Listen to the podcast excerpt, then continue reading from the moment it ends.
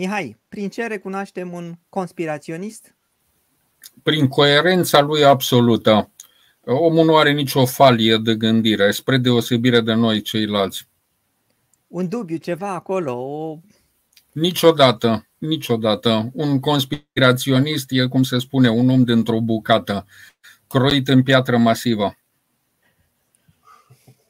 Mihai, care e cea mai recentă teorie a conspirației pe care ai auzit-o sau care ți-a plăcut? Cea pe care am citit-o astăzi și care spune că Jimi Hendrix n-a murit și continuă să trăiască ca Morgan Friedman.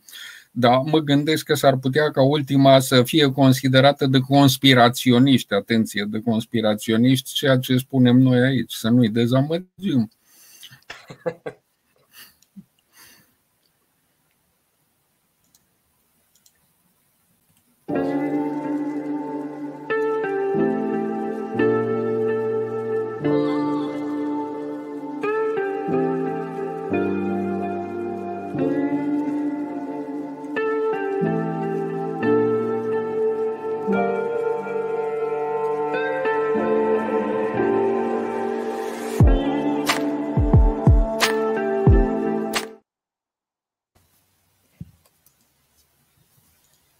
Dacă mi-a imaginea de pe ecran Ciprian, mulțumesc Ciprian.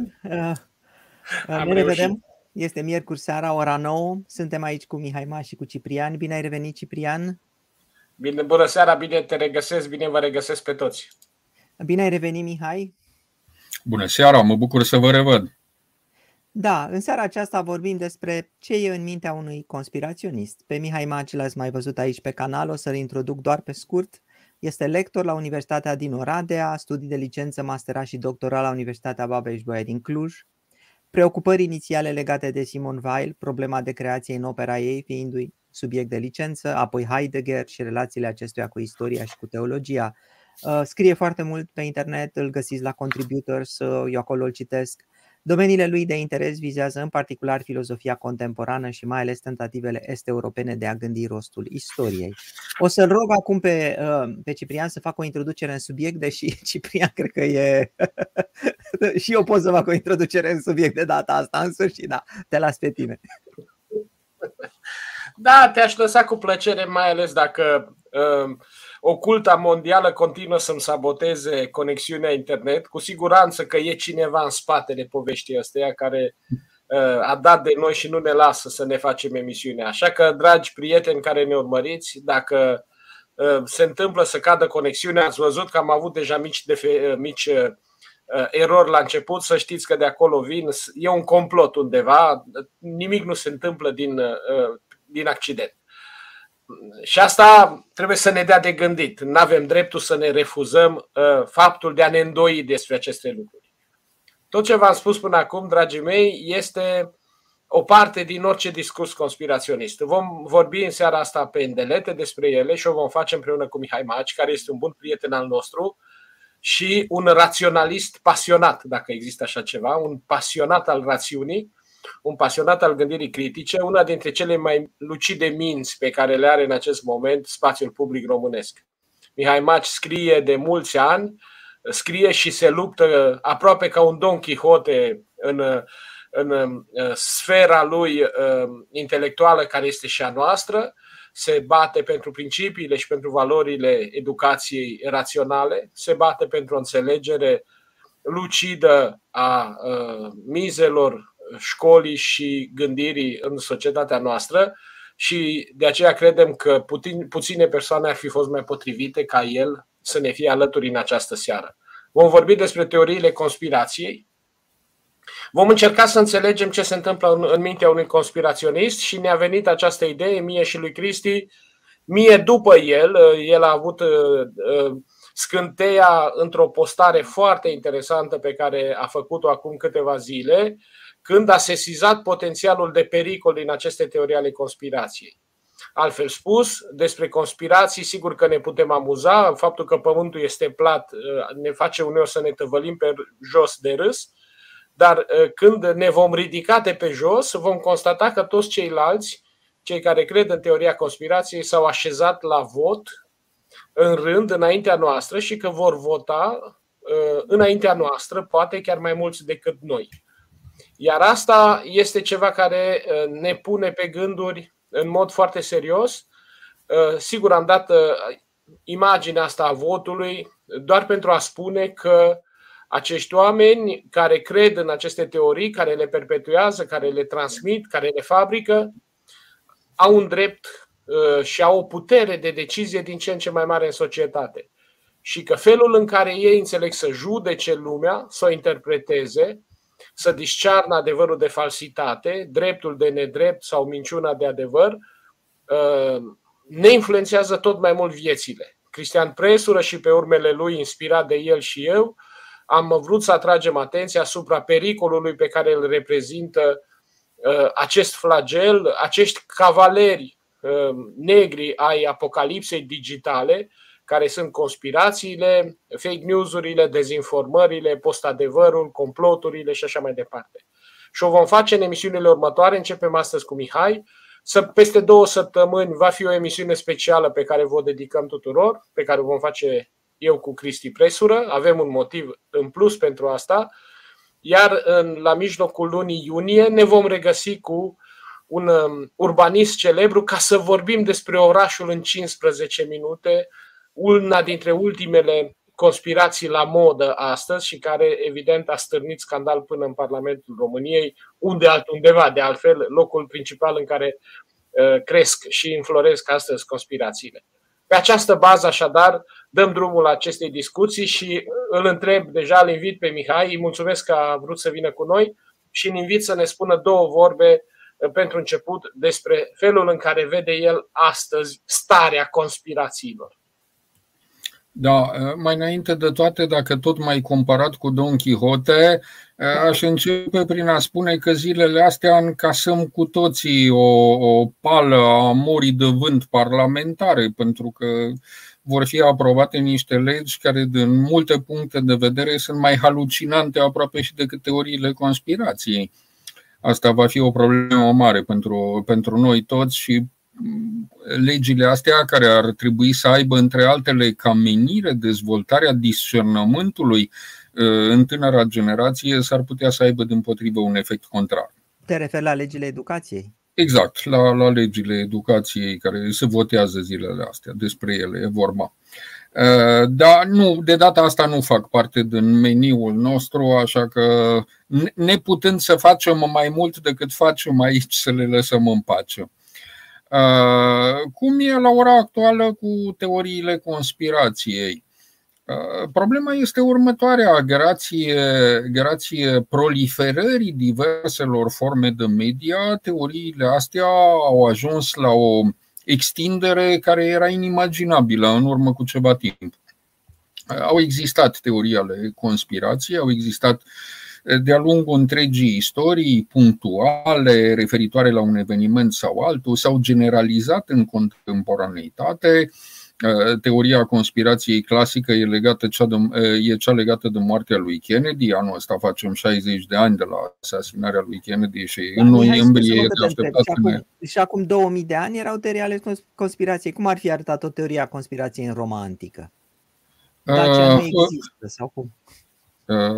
Ca, ca să înțelegem bine cum uh, erau teoriile conspirației în lumea respectivă, ajunge să-i citim pe istoricii romani și ne dăm seama în ce măsură, de pildă, unul din elementele esențiale ale unei teorii ale conspirației, și anume zvonul, este întrețesut cu ordinea faptelor.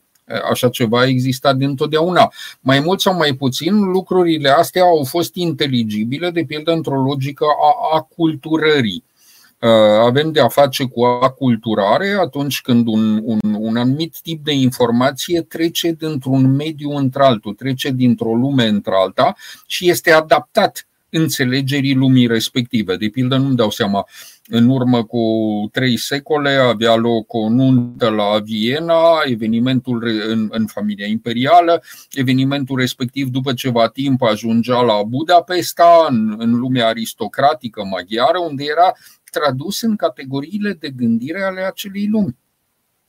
după un timp ajungea la Brașov sau la Sibiu și din nou era tradus în, în, în, pe înțelegerea burgheziei locale de acolo și după nu știu cât timp ajungea și în satele românești care îl preluau în celebra formă a anunții fiului de împărat cu fata de împărat și așa mai departe. Noi dacă citim povestea nu mai recunoaștem aproape nimic din ceea ce se petrecuse istoric vorbind cu adevărat acolo. E o formă de, de înțelegere și firește că pe baza acestor grade diferite de înțelegere, motivația care era asignată putea să fie foarte diferită.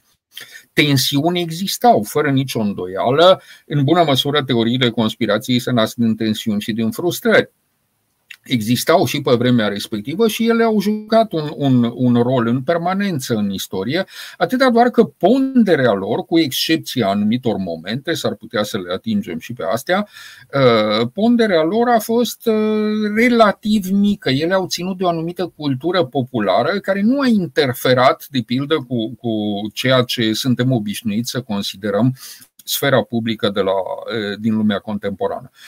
La ora actuală ele s-au banalizat. Și asta este un lucru puțin paradoxal dacă stăm să ne gândim. Nu? Orice teorie a conspirației are în centru ideea misterului, ideea ocultului, ideea a, unor lucruri că s-a, de doar inițiațiile pot înțelege. Exact. Nu, nu neapărat s-a democratizat, cât s-a vulgarizat. Uh, misterul a ajuns o chestie pe care, în definitiv, oricine poate, poate să o facă. Uh, oricine poate să decripteze lucrurile. Atenție, pe lângă faptul că s-a vulgarizat, s-a mai întâmplat un lucru pe care noi îl cunoaștem, nu? Uh, și anume faptul că lucrurile s-au personalizat, s-au individualizat la extrem. Uh, fiecare are libertatea de a interpreta faptele așa cum crede el de, de cuvință. Uh, hermeneutica a devenit personală în ultimă instanță. Fiecare Dar ce e greșit în asta? Că fiecare, ce e greșit ca fiecare să le gândească așa după cum vrea el, după cum poate el? E ceva aici greșit? Uh, nu, nu e ceva greșit aici. În mod normal ar fi un lucru bun în măsura în care am putea vorbi de un fundament comun uh, în virtutea, uh, în virtutea căruia oamenii gândesc lucrurile în mod personal. Uh, le gândesc pornind de la experiențe de viață comune, le gândesc în orizontul uh, a ceva comun, le gândesc în perspectiva unei acțiuni comune și așa mai departe. Ori ceea ce se întâmplă în lumea actuală este mai curând faptul că fiecare le gândește, uh, cum să spun eu, dintr-o perspectivă absolut excentrată. Asta întâlnesc eu, sincer să fiu, când discut cu unii din pseudoștiință. Pornim și folosim același cuvânt, dar după un timp îmi dau seama că pentru el cuvântul ăla înseamnă altceva. Exact. Eu știu cuvântul exact. ăsta, am învățat la facultate, uite asta înseamnă, e câmp electromagnetic, care pentru el înseamnă altceva, deși e același cuvânt. Exact. Categoric despre asta este vorba, nu? Noi atunci când vorbim de o experiență comună, atunci când discutăm despre un anumit lucru, primul lucru pe care îl facem este acela ca tacit sau explicit să cădem de acord asupra semnificației cuvintelor pe care le folosim, asupra sensului discuției noastre și asupra valorii argumentelor. Dacă nu, discuția este total inconsistentă, dacă nu, cădem într-un soi de dadaism. Ori omul substituie tuturor acestor lucruri propria lui voință, faptul că el vrea ca lucrurile să fie așa. Eu așa cred și de vremea ce eu cred în felul acesta, ăsta e argumentul ultim. Dacă ai ceva împotriva lucrurilor pe care le spun, înseamnă că ai ceva cu mine personal. Asta este și unul din motivele pentru care e foarte greu să convingi un, un conspiraționist sau pur și simplu să exact. discuți cu el. Dar te-aș completa aici cu câteva elemente. Am citit câteva studii despre conspiraționism zilele astea și mi-ar plăcea să, să, să aduc câteva elemente aici și să spun că există, sigur că există conspirații și comploturi, pentru că până la urmă conspirația despre ce este? Există conspirații reale, Brutus a conspirat împotriva lui Cezar, nu? Au existat conspirații de-a lungul istoriei și au existat comploturi pentru a asasina un rege, o regină, un demnitar și așa mai departe.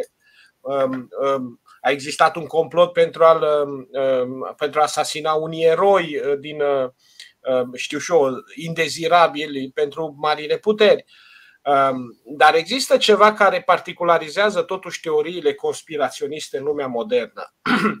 Ele se nasc în versiunea asta pe care o cultivăm și noi astăzi, nu undeva pe la sfârșitul secolului al XVIII-lea, în jurul Revoluției franceze, adică în momentul în care lumea își iese din țâțâni. Și când lumea își iese din țâțâni, oamenii au să nevoie să înțeleagă de ce. Și atunci explicațiile pe care nu le poți avea în contextul respectiv, așa cum n-am avut explicații pe loc sau în scurt timp după 11 uh, septembrie, la fel despre Revoluția franceză, n-au putut să existe. Fenomenul a fost atât de complex încât mintea umană a avut nevoie să-l reducă la o explicație simplă. Iar una dintre explicațiile simple s-a numit, Mihai știe mai bine ca mine, Illuminati. Illuminati. Da. Teoria abatelui Baruel da, e, e, e un personaj fabulos în felul lui în epocă, care scrie o grămadă de volume uh, ce se numesc memorii pentru a servi la istoria iacobinismului. Uh, și acolo el avansează această idee, și anume faptul că toată Revoluția franceză nu e nimic altceva decât opera unei societăți secrete Uh, care conspiră pentru a distruge vechea ordine. Uh, vechea ordine fiind o ordine, uh, ordine naturală și ierarhică, o ordine organică și ierarhică. Și chestia asta este zdrobită cumva din exterior, de către o societate secretă care se născuse cu puțin timp în urmă în, în Germania, care era această societate a iluminatilor. Da, să, să adăugăm și acest lucru. Teoria a fost intens banalizată de Alexandru Dumas nu? cu celebrul lui Joseph exact, Balsamo. Exact. Adică, știi, există ceea ce se cheamă, și mă aduc aminte cu umor și cu un pic de nostalgie față de umorul de calitate, există zvonerul și răspândacul. Spunea, vorbea despre asta Cațaveni, Academia Cațaveni cu în anii 90. Adică există întotdeauna cineva care lansează zvonul și cineva care îl răspândește. Până la urmă, atunci când se face o teorie a teoriilor conspirației, găsim întotdeauna acește, aceste elemente. Nu există uh, întotdeauna un, un inițiator al teoriei conspirației, da? un fabricant, există niște vehicule și există după aia niște receptori, deci care au roluri foarte precise. Uneori se amestecă, dar parțial. Uh, chestia este că începând cu secolul al XIX-lea, aceste teorii iluminati Uh, care sunt, um, nu așa, cele ale masoneriei, devin evident, uh, se, se complică și aici Sau apare mai exact ca unui soi de masonerie a masoneriei, ca să, da, ca să fim exact, în spiritul. Adică masoneria care se democratizase de și ea trebuia să aibă rezervat o parte. Și aici apare dușmanul de serviciu care este evreul. De ce? Pentru că, uh, mai ales în a doua jumătate a secolului al XIX-lea, se răspândește în toată Europa un antisemitism feroce uh, și găsim evreul în foarte multe posturi. Una dintre ele este exact aceasta a complotistului de serviciu și asta dă naștere, iar Mihai știe mai bine ca mine, la începutul secolului al XX-lea, celebrelor protocoale ale Sionului, nu? Care da, sunt de, de la finele secolului al XIX-lea vin aceste protocoale care văd lumea, lumea creștină, ca să zic așa, lumea veche creștină ca fiind amenințată de o mare conspirație internațională. Exact. Să nu uităm că secolul XIX este secolul naționalismului, avem foarte puternică ideea statului național care reface la nivel laic, ca să zic așa, organicitatea Imperiului creștin și această chestie este imediat amenințată de figura internaționalistă, cosmopolită a evreilor care organizează Marele Complot Mondial. Așa este, așa este. La care se adaugă, evident, complicație peste complicație, pentru că lumea se complică sau se complexifică, apare, nu e așa, conspirația iudeo-bolșevică. Da? Trotsky și jumătate de evreu care este Lenin și toți ceilalți, nu e așa, conspiră și ei la răsturnarea ordinii mondiale. În sfârșit, avem deci această istorie modernă din care noi moștenim mai ales această referință la, la, la o metapovestire, adică există o metaconspirație întotdeauna o me- sau o mega conspirație, da? un mega complot la nivel mondial, adică nu ești conspiraționist de, de ajuns dacă nu ești și fudul, dacă zic așa, adică dacă nu ești și megaloman. Există toți uh, analiștii conspirațiilor vorbesc de dimensiunea paranoică a conspirațiilor, a para conspiraționiștilor. Și orice paranoic, evident că gândește la scară globală, el nu gândește la nivel uh, um, punctual. Și atunci. În, în, între altele, din cauza faptului că orice teorie a conspirației este în ultimă instanță o variantă a gnozei. E o variantă semisecularizată, ca să zic așa, a gnozei, iar gnoza nu e nimic altceva decât războiul dintre bine și rău. Războiul dintre bine și rău e absolut în două sensuri. În primul sens, pentru că angajează totul, e universal. Așa cum ai spus tu, nu poate să existe jumătate de bine și jumătate de rău.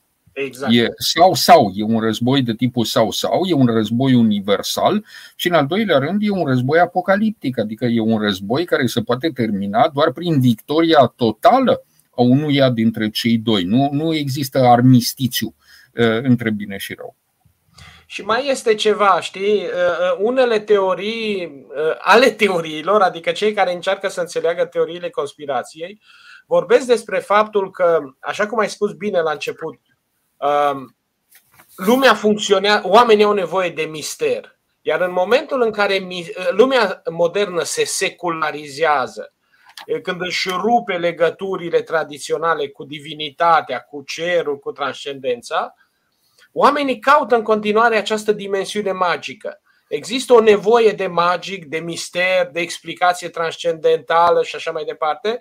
Și pe toate acestea omul le reinventează și le aduce în lumea lui creându-și nu atât zeii sau zeii răi, nu că de multe ori acești zei sunt răi, dar creându-și spațiile de magie, ritualuri secrete, ă, discursuri secrete, Nostradamus și așa mai departe, toate aceste lucruri care recompun o magie care ă, trebuie să facă lumea să funcționeze. Lumea nu mai funcționează. Lumea modernă e gripată, e ca un motor care se gripează și atunci ca să fie uns acest motor, el are nevoie de a induce în el ceva magic, un pic de magic, așa cum avem bagheta aia în Harry Potter care ne transportă într-o lume magică. Da? Ceea, ce este, asta... ceea ce este absolut adevărat și revenind la, la o discuție mai veche a noastră, și anume aceea despre secularizare, spuneam acolo la un moment dat un, un, un lucru constatabil, faptul că secularizarea s-a secularizat și ea. Noi exact. nu mai percepem în ziua de astăzi ca fiind o luptă împotriva ceva, o chestie care ne angrenează, care ne pune în joc într-un, într-un mod radical. Trăim într-o lume care e destul de aplatizată, Uh, cel puțin în nordul dezvoltat al planetei, uh, o lume în care, în care, ca să zic așa, putem să spunem că unele din lucrurile cele mai importante care se întâmplă, se întâmplă sub semnul rațiunii, sub semnul științei, etc. etc. În ultimă instanță n-am vorbit aici uh, împreună dacă nu ar exista aceste realități. Pe de altă parte, triumful rațiunii și al științei nu a evacuat complet un anumit tip de religiozitate populară. Asta persistă. Persistă, se dezvoltă și își caută forme de expresie. Ai dat un exemplu care este cel cu, cu Harry Potter, dar poate fi menționat aici întreaga literatură fantasy. Uh, nu e nimic decât uh, genul acesta de a căuta magie într-o realitate care în cotidian poate părea destul de, de plată. Avem nevoie de aceste, de aceste forme uh, de revrăjire a lumii. Eh, există o, o nevoie a miraculosului pe care îl inventăm uneori. Marea problemă în ceea ce privește teoriile conspirației față, eh, și asta le deosebește de literatura science fiction sau de literatura fantasy, este faptul că teoriile, eh, că un conspiraționist ca să fiu mai clar, un, un conspiraționist nu înțelege și nu asumă niciodată convenția literară. Un copil care citește Harry Potter o asumă. El știe că lucrul ăla nu e real. E foarte frumos. Exact așa cum e o operă de artă. O operă de artă ne încântă prin perfecțiunea ei. Nu trebuie să fie o chestie care să fie unul la unul reală. E harta, ca să zic așa, nu e teritoriul propriu zis acolo. În vreme ce un conspiraționist este ferm convins că aia este realitatea, cea pe care o, pune, o spune el. În vreme ce un copil care citește Harry Potter este capabil, de pildă, să facă o, o lectură analogică sau o, o lectură simbolică, un conspiraționist va face întotdeauna o lectură literală a lucrurilor pe care le citește. El îți ia bancnota de 10 dolari și îți arată piramida pe ea și îți spune că pe piramida aia sunt exact 13 trepte ca și treptele masonice, că 1776 de la bază nu semnifică anul declarației de independență, ci anul fondării iluminatilor, el e perfect coerent din punctul ăsta de vedere. Uh, și asta ne aduce aminte de o vorbă foarte frumoasă a lui lui Ferdinand Selin. Vă aduceți aminte care spunea așa, care e deosebirea dintre un nebun și un om obișnuit? Un nebun nu e nimic altceva decât ideile obișnuite ale unui om, dar bine strânse într-un cap. Da. Uh, dăm voie să te completez acum, dăm voie să te completez că sunt niște vorbe de duh și pe una aș da-o chiar eu aici, pentru că am găsit-o astăzi și mi-a plăcut foarte mult și care sună așa. Paul Valerii, amestecul dintre adevărat și fals este mai fals decât falsul. Asta este, cred că, cea mai simplă și mai neștiințifică te- uh, um, definiție a uh, teoriilor conspirațiilor, nu? Așa. Acum, ce, despre ce mai e vorba în teoriile conspirației? Pentru că trebuie să definim un pic mecanismul și m-am tot interesat și am zis așa. Într-o, într-o teorie a conspirației trebuie să existe un inamic. Teoria conspirației funcționează cu dușmani. Da? Până și în manelele românești există dușmani. Deci dușmanul e de bază. Fără dușman nu se poate. Da? Așa. Apoi, trebuie să existe un inamic care e un inamic absolut și el trebuie să fie și secret și puternic. Pentru că un inamic slab nu impresionează pe nimeni, da? El trebuie să fie secret și puternic. Trebuie să existe evenimente care declanșează conspirația. E ceva care s-a petrecut, s-a scăpat virusul, a fost scăpat virusul din laborator sau a fost fabricat sau așa mai departe, da? Aceste evenimente sunt importante și sunt ambigue, adică ele lasă loc interpretării. Nu? Apoi, um, sunt, uh, sunt reprezentările noastre, faptul că lucrurile acestea se întâmplă pe ceva ce noi știm deja. Știam deja, ele vin să ne, să ne uh, legitimeze, să ne întărească ceea ce știam. nu așa? Pentru că gândirea conspiraționistă nu se naște ca gândirea științifică pe nimic.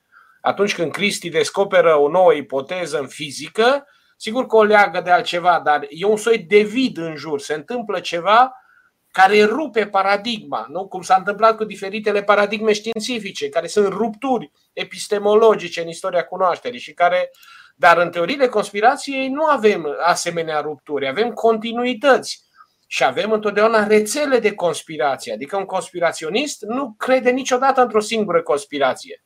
Dacă el crede în Illuminati, el nu va fi împotriva uh, uh, uh, antivacciniștilor, adică el nu va fi sau nu va fi împotriva celor și așa mai departe. Uh, sunt teoriile conspirațiilor sunt uh, complementare și sunt solidare. Și nu sunt solidare pentru că neapărat vin de la același autor, ci pentru că răspund aceluiași mecanism de gândire. Da?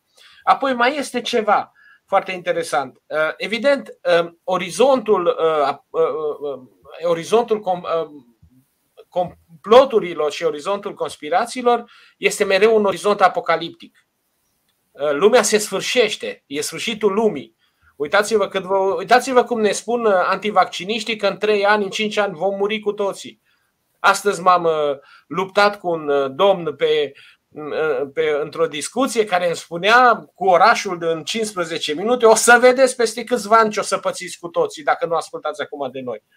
Și acum stăm cu sufletul la gură după ce ne-am vaccinat să vedem cum începem să murim pe rând. Așa. Apoi, um, sigur că mai există pasiunea, pasiunea fundamentală din teoria complotului este frica. Frica că ceva se întâmplă, frica că urmează ceva foarte grav și așa mai departe. Dar mai este ceva foarte interesant, Mihai, și asta trebuie să-ți placă. În teoriile complotului nu există coincidențe. nimic da, nu, se, întâmplă, nimic nu se întâmplă la întâmplare, da? Categoric, e o coerență absolută acolo. Odată ce ai un principiu explicativ și principiul ăsta explicativ este clar din toate punctele de vedere, el e non-problematic. Pentru un conspiraționist autentic, de pildă faptul că iluminatii sau reptilienii sau evrei sau Soros sau Bill Gates sau cine vreți conduce lumea, asta e un adevăr, e axiomatic nu se pune în discuție acest adevăr. Și odată ce ai acest adevăr, pe baza lui poți deduce orice. Poți deduce ce se întâmplă la tine pe scara blocului, să fim serioși cu treburile astea. Și eu m-am uitat la câteva din, din caracteristicile conspiraționistului și am găsit e, niște bucăți. De pildă, una este faptul că el operează întotdeauna în categorii rigide da. în, în, în niște termeni foarte tranșanți. Pentru el nu există ambiguitate, nu există dubiu, nu există lucruri care rămân în suspensie niciodată. Nu, totul este limpede. A doua chestie, în general, categoriile lui sunt foarte simple. Lui îi repugnă complexitatea dacă are de vorbit cu un om de știință, așa ca și Cristi, la un moment dat o să cedeze și o să spună, bun, toate chestiile astea sunt vorbe, vorbe, vorbe. Nu, realitatea e simplă. Există alb și negru și între chestiile astea trebuie să alegi. Trebuie să adopți o, o poziție tranșantă. În general, conspiraționiștii sunt tradiționaliști. Uh, tradiționaliști și, așa cum ai remarcat tu, adineauri, sunt decliniști. Uh, adică pentru ei lumea se duce la vale. Uh, tot da. ceea ce trăim în prezent nu e nimic altceva decât o formă de degenerare a unei ordini care a fost bună cândva, aici e drept că se împart în foarte multe categorii pentru că nu sunt în stare să cadă de acord asupra momentului în care a fost bună lumea, asupra momentului originar. A fost pe vremea lui Ceaușescu? Unii zic că da, alții zic că ba. A fost înainte, în interbelic, a fost pe vremea vechiului regim, a fost în evul mediu, a fost în antichitate, pe vremea lui Isus, cu mult înainte, într-o perioadă adamică aici fiecare este cu părerea lui, dar ideea generală asupra, cărora, asupra căreia cad cu toții de acord este faptul că prezentul, prezentul e o formă de degenerescență. Degenerescența asta, iarăși așa cum bine ai observat tu, devine apocaliptică în timpurile noastre, adică ni se dezvăluie. Adică dacă nu facem ceva acum, se duce lumea dracului. Categoric, asistăm la un soi de, de, de rupere, ca să zic așa, a tot și a toate și în contextul, în contextul acestei ruperi, ceea ce ni se cere nouă este să acționăm. Prima formă de acțiune, evident, este, constă într-o capacitate de a decripta, de a devoala, de a demasca ceea ce este în spate. Da, asta este. Asta este. De ce? Datorită facționistă. Uh, întotdeauna avem de a face cu, cu un soi de văl al iluziilor care ni se oferă, în mod particular de către media, uh, și anume de către media mainstream, care ne minte, uh, ne spune, ne, ne transmite un discurs al puterii, ne ascunde realitatea. Tot ce este interesant este în spate și noi trebuie să privim în spatele ecranului și acolo în spatele ecranului descoperim un joc de interese oculte. Conspiraționistul se situează întotdeauna pe poziția judecătorului. Aici am vrut să ajung, Mihai, aici am vrut să ajung cu tine la două lucruri simple. Exact și ai prins și din fericire se intersectează amândouă în această poziție a judecătorului de care spui. Una la mână. Cum, cum, pentru că asta vrem să înțelegem, ce e în mintea unui conspiraționist. Mai întâi, ce e în mintea lui atunci când reduce, și asta e o întrebare care probabil îl ajută și pe, pe Cristi, sau mă rog, de la, la care poate răspunde și el, reducerea complexului la simplu, nu a complicatului la simplu dacă nu cumva conferă asta un soi de valoare superioară, un acces uh, care te flatează, ai acces la ceva superior. Dar, domnule, lucrurile, tu nu vezi cât e de simplu. Tu nu vezi că ăștia vor să te omoare. Tu nu vezi că ăștia vor să ne închidă în casă. Adică, știi, este, când ajungi la judecată, asta își face și judecătorul. Tranșează. Tranșează, în primul rând, da? Ce-i bun, ce-i rău. Și asta e prima dimensiune. Nu mai e complicat, e simplu. Tranșează uh, complicatul până îl face simplu. Îl tranșează cum tranșează salamul, ca să zicem de tranșat. Și a doua, a doua este judecata morală. Deci în conspirație, în teoria conspirației, nu e numai dezvăluire. Inamicul ăla nu e numai puternic, el e și rău. Deci există o condamnare morală. Adică, de aceea spun, judecător în două sensuri, în sensul de a tranșa și în sensul de a judeca ceea ce este bine și ceea ce este rău, nu? Aici vreau să te da. întreb, uh, așadar, cum funcționează mintea asta de judecător a conspiraționistului? Uh, da, este perfect adevărat. Mai trebuie să adăugăm un lucru. În general, conspiraționiștii sunt anti-elitiști. Uh, ei consideră că ceea ce ni se prezintă nouă ca elită Eh, indiferent dacă e vorba de edita intelectuală sau de edita economică sau de edita politică, de alminteri sau de edita mediatică, cele patru fuzionează între ele la un, la un anumit nivel și este marea teorie cu cluburile din universitățile americane și cu toate lucrurile astea. Deci ceea ce ni se prezintă nouă ca, ca elită nu e nimic altceva decât un soi de răbufnire a, a hibrisului a orgoliului, a trufiei umane. Nu, nu, nu asta poate să ducă la, la cunoaștere. Cunoașterea și înțelegerea sunt proprii omului comun, oricăruia dintre oameni, cu o singură condiție, cu condiția de a fi el iluminat. Asta e, dacă îi aduci unui conspiraționist argumentul științific, el s-ar putea să-ți facă două observații. Prima observație e aceea că știința e o formă a materialismului ca atare este, este monistă și pe el nu-l interesează lucrurile astea pentru că el are o viziune spiritualistă asupra Holistă lucrurilor. Sau dualistă, da. Corect.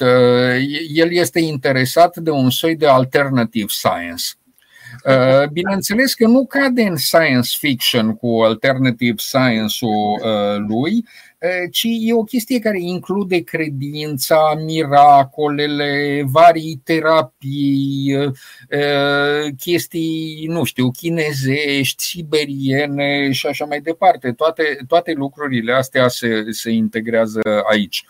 Deci există un soi de respingere din asta a editismului și odată cu editismul o respingere a unei artificialități a rațiunii. Uite, o să-ți dau un exemplu care este foarte, foarte în vogă, ca să zic așa, care este uh, acela al celor care contestă vaccinul, antivacciniștii, antivaxerii. Uh, ce e la baza lucrurilor ăstora? În mod straniu, mai înainte de toate, este o chestie care în anii 80 era la stânga, la stânga comunistă, la stânga radical comunistă. Să nu uităm un lucru, atunci când uh, apare problema cu Ebola în Africa și așa, există o teorie destul de răspândită în lagărul comunist care spune că Ebola nu e nimic altceva decât un virus scăpat din laboratoarele americane, scăpat nu, totului, nu cu totului întâmplător, datorită faptului că vroiau să mai rărească populația africană. Asta e ideea. Ce e în spatele ideii astea? Sunt două lucruri pe care le știm. Unul care vine din ideologia comunistă și anume ideea marelui lobby militaro-industrial era o temă generală în epoca respectivă, care pornea cumva de la Lenin, nu? care ne explicase cum în ultima fază a capitalismului vom avea, la un, vom avea un soi de concentrare de plină a puterii economice, politice, militare, ideologice și așa mai departe în ceea ce el numește imperialism. Deci, ca atare, statul american, pentru ideologii comuniști a epocii, era susținut de acest complex militaro-industrial. Și complexul militaro-industrial era cel capabil să dicteze ce anume se face. Ei bine, noi am înlocuit complexul militaro-industrial cu Big Pharma. Big Pharma fiind exact același lucru. Sigur că acum nu mai vorbim de Lockheed Martin și de chestii din astea, astea au devenit cumva cool în cultura populară, în vreme ce Big Pharma este extrem de, de problematic. Al doilea lucru care intră aici în joc este iarăși o teză clasică, și anume aceea a maltusianismului, a neomaltusianismului. Nu? Uh, pastorul Maltus în secolul XVIII susținuse o teorie celebră, și anume că există o discrepanță crescândă între dezvoltarea populației și capacitatea resurselor de pe un teritoriu de a o susține. Întotdeauna populația se dezvoltă mai repede, în proporție geometrică, spune el, decât resursele care se dezvoltă în proporție aritmetică. Știm că treaba asta i-a folosit lui Darwin, de pildă, nu? În bună măsură, teoria lui Darwin cu, cu lupta pentru existență se bazează exact pe competiția asta pentru resurse. Așa, și a fost extrem de influentă. Neomaltusianismul modern, în idee, este acest lucru, un soi de eugenie igienică, ca să zic așa, care limitează adică creșterea populațiilor cu da, da, da. foarte rafinate. Bun, acum, acum, dacă ne uităm un pic la treburile astea, ne dăm seama imediat de, de niște lucruri care sunt și ele foarte interesante, și anume că atunci când vorbim de, de Big Pharma, atunci când vorbim de medicație, vorbim de ceva artificial. Vorbim de medicamentele sunt create pe cale de sinteză chimică, nu? Adică vorbim de știință, vorbim de materialism și vorbim de un tip de raționalitate care în general este considerată a fi problematică.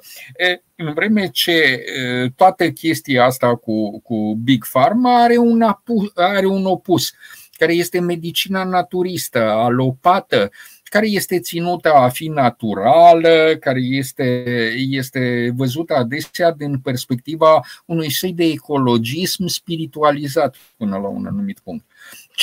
Ceea ce mie mi se pare uimitor în teoriile astea e felul în care ele îmbină elemente care vin dinspre dreapta și dinspre stânga anilor 70-80 pe care noi încă i-am mai apucat lucrurile astea au fuzionat între ele și au devenit un soi de contracultură antisistem. Și ar fi foarte interesant la un moment dat să vorbim și despre lucrul ăsta, cum a crescut sistem. contracultura anilor 60-70 până la conspiraționismul actual.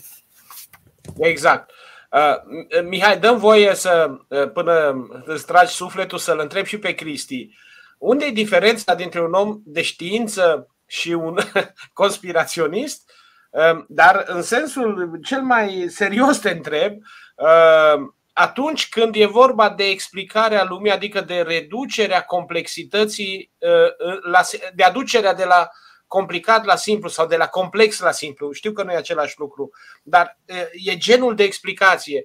Tu te-ai confruntat și te confrunți permanent cu teorii paraștiințifice sau alter științifice. Cum, cum, care e diferența dintre cele două mecanisme de explicare? Da, într-adevăr, cu pseudoștiința.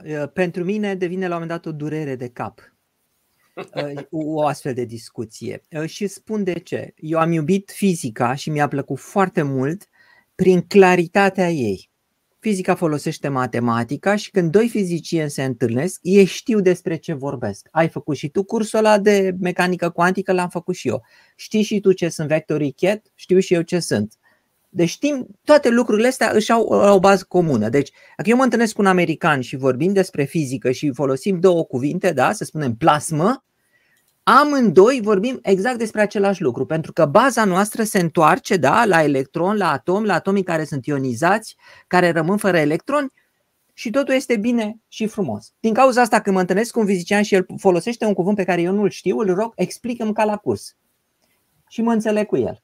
Ei, Problema mea în momentul când vorbesc cu cei din pseudoștiințe este că ei folosesc cuvintele mele și spun așa, cei cu teoria pământului plat spun așa, Ciprian, ă, luna nu este un obiect, da? nu este un obiect, acolo este o plasmă.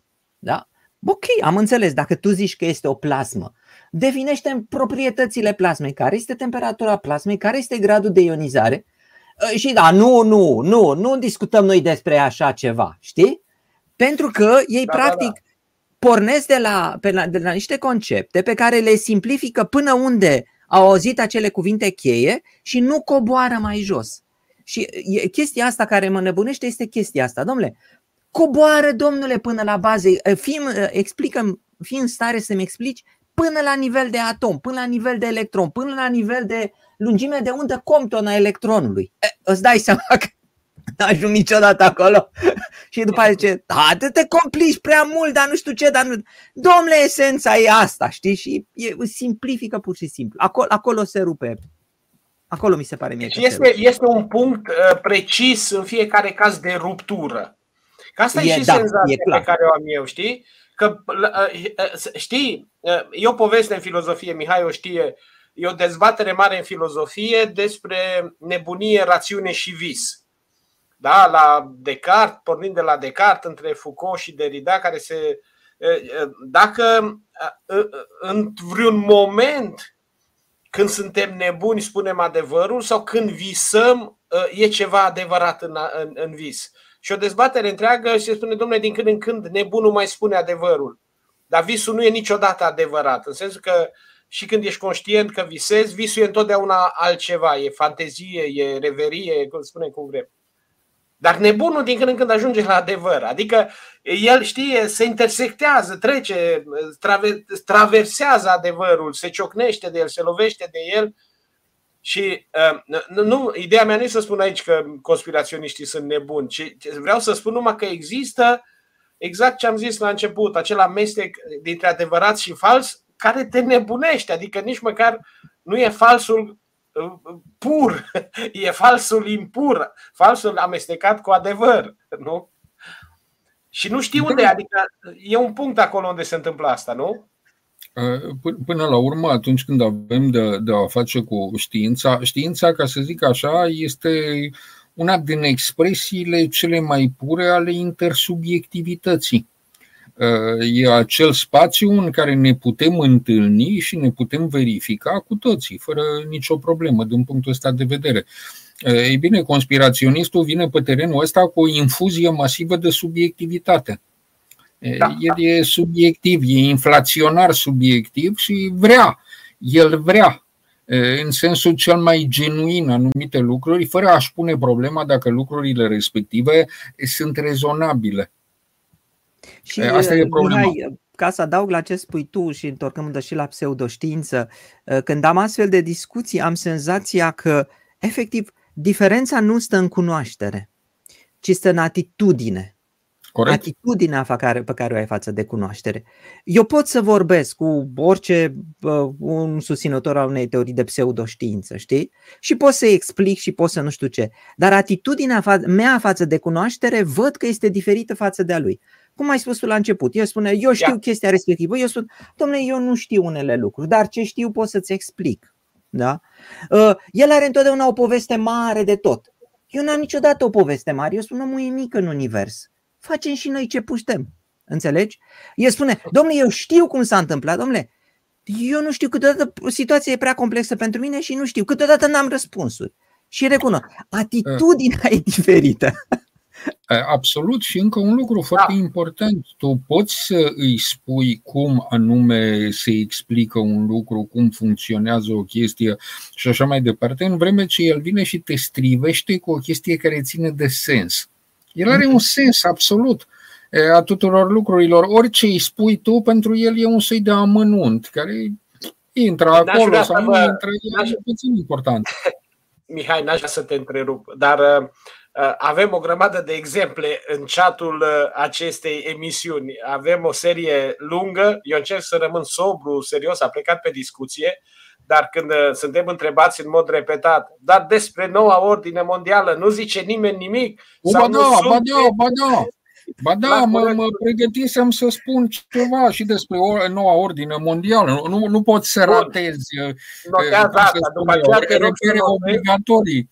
Dacă mergem prin orașul conspiraționiștilor, trebuie să fotografiem tot ce e important acolo. Da, dar aș vrea, aș vrea încă pentru o clipă să încercăm să rămânem sobri, că nu, va, nu e ușor, dar trebuie să rămânem sobri pentru că lucrurile acestea au totuși o, o gravitate, o greutate și o gravitate în societate, așa cum a zis și Cristi. Adică, sigur că avem toată această, acest delir colectiv, care e din ce în ce mai colectiv și care e tot mai delir paranoiac până la urmă, nu? uh, și care începe să nu mai fie doar al unor bule izolate, ci se răspândește în societate. Um, există cu siguranță, dacă ar fi să ne facem, hai să zicem noi, um, ia uite, eu aș păstra, iertați-mă, o să păstrez din chatul acestei discuții vreo 20 de întrebări, că avem material pentru toate emisiunile de acum înainte. Da, da, da. da, da, Cum să facă că cei mai mulți neomarxiști militanți sunt prin universități? Sau da. am mai avut una... Aici aș spune și eu ca și Cristi, definiți neomarxistul. Ia uite, asta e cea mai bună întrebare conspiraționistă. Cine a pus la cale? Da, asta mi-a plăcut și mie, să știi, și eu am remarcat. Așa, bun. Hai să răspundem la niște întrebări. Da, întreba, nu, um, um, dacă vezi, neliniștea mea ține de faptul că există undeva un soi de insatisfacție cognitivă. Un, un soi de, aș spune, de deficiență, de precaritate sau chiar de, de insatisfacție, de lipsă de cunoaștere și că atunci în lipsa probabil a unor mecanisme mai potrivite de cunoaștere, în lipsa unei adaptări la posibilitățile de cunoaștere, da?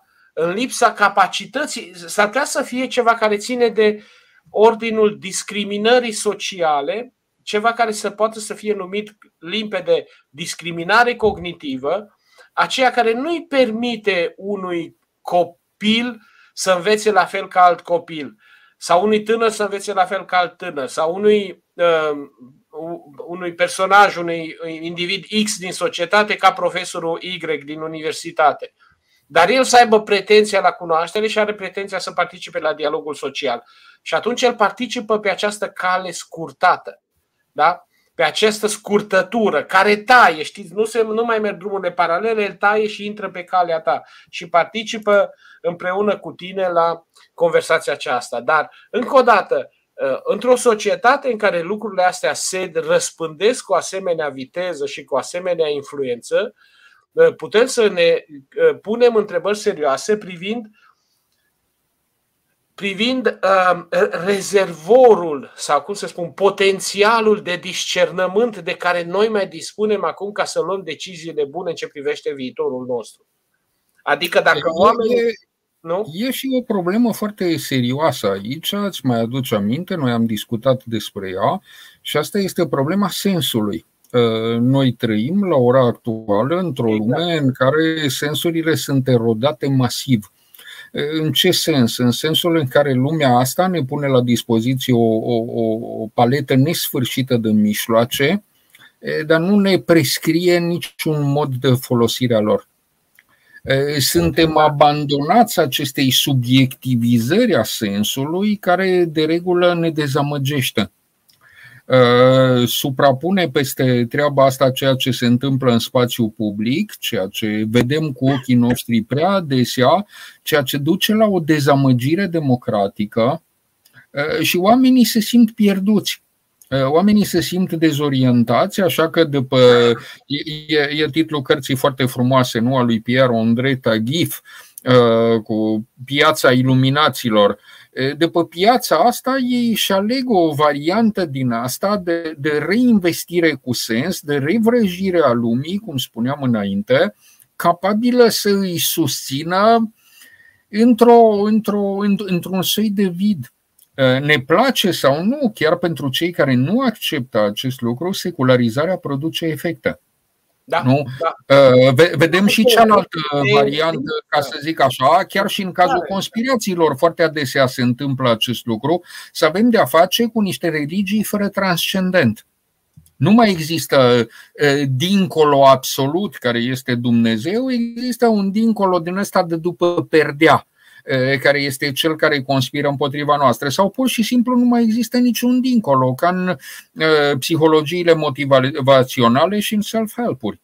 Deci problema asta a sensului este extrem de serioasă și mai devreme sau mai târziu fiecare își opune cu toată acuitatea Omul caută o explicație în jurul lui. Firește, există și explicații mai lungi, ca să zic așa, există și explicații mai greu de dus, cum sunt cele ale, ale filozofiei sau ale științei și, cum spuneai tu, el recurge la cea care este cel mai la îndemână și cea care, între altele, îl satisface nu doar pe plan personal, pe plan cognitiv, pentru care o explicație în buzunar, ca să zic așa, ci îl satisface și într-un, într-un mod relațional, pentru că se regăsește într-o comunitate de oameni care împărtășesc același tip de explicație, cel puțin Asta până este, la un adică, adică nu este, numai, nu este numai explicație mai mult sau mai puțin științifică, ci este și formă de atașament, formă exact. de apartenență și de recunoaștere. Noi știm, exact. tot, din, tot din filozofie, știm cum funcționează teoriile cunoașterii și recunoașterii și chiar citesc în aceste zile teorii, mă rog, niște cărți ale lui Stigler și clasicul Axel Honneth, care spune întotdeauna că recunoașterea este o formă de atenție și că forma nerecunoașterii celuilalt se numește în germană dispreț. Este un termen acolo, îmi scap acum, E atenție versus dispreț. Iar asta face ca oamenii să se simtă în, în societate remarcați, atașați de ceva sau din potrivă excluși. Iar în momentul în care ei sunt excluși, își caută forme de reatașare, de recunoaștere, unde sunt alături de alții. Eu sunt convins că foarte mulți conspiraționiști n-au fost conspiraționiști toată viața ci că ei au început mai degrabă să creadă într-o teorie sau alta, pentru că asta le oferea acces într-un club privilegiat, într-o comunitate de oameni. Că acolo a simțit el că se face înțeles, că acolo se, a simțit că nu se face judecat, că nu e judecat pentru ceea ce este. Deci, și că poate el să-i judece pe alții și încă un lucru, probabil odată ce s-a lansat în jocul ăsta, omul a început să se autoconvingă pe sine însuși, cu toată onestitatea. Exact, Mai erau niște caracteristici ale conspiraționistului pe care aș vrea să le menționez înainte de a trece mai departe. Unul din lucrurile interesante care îi caracterizează este acela al supunerii față de o autoritate idealizată. Aproape întotdeauna pentru ei există un tătuc, există un mascul alfa care dă ordinea, care dă da. direcția și aia nu este o chestie pe care o să o pună în discuție.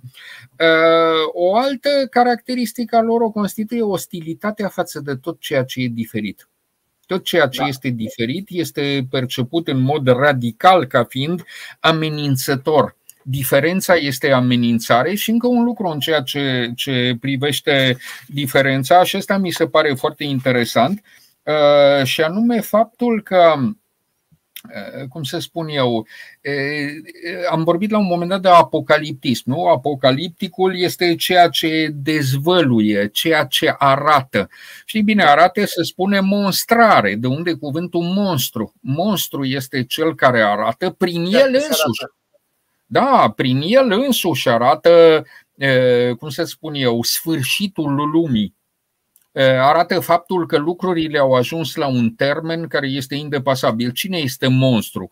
Istoric vorbind, poate să fie turcu, poate să fie păgânul, poate să fie evreu, poate să fie țiganul, poate să fie migrantul, străinul la modul general, homosexualul, transgenderul și așa mai departe. E ceva monstruos în, în toate lucrurile astea și, atenție, simpla lor existență amenință coeziunea și unitatea lumii noastre. Da, de asta, da. împotriva lor, trebuie purtat un război apocaliptic. Atenție, potrivit gândirii conspiraționiste, nu spun eu asta. Să fim bine da, da. cu privire la lucrurile astea. În fine, ar mai fi două caracteristici ale, ale, ale conspiraționistului. Uh, una este postura de victimizare. Da, da. Conspiraționistul este o victimă permanentă. El e agresat din toate direcțiile, el răspunde la agresiune. E, e, e ca un ecorșeu, orice atingere a vântului îl face să sufere. Și, în fine, ultimul aspect extrem de interesant este acela că, în general, conspiraționiștii au un interes cu totul particular pentru sexualitate. Ah. Da. Da.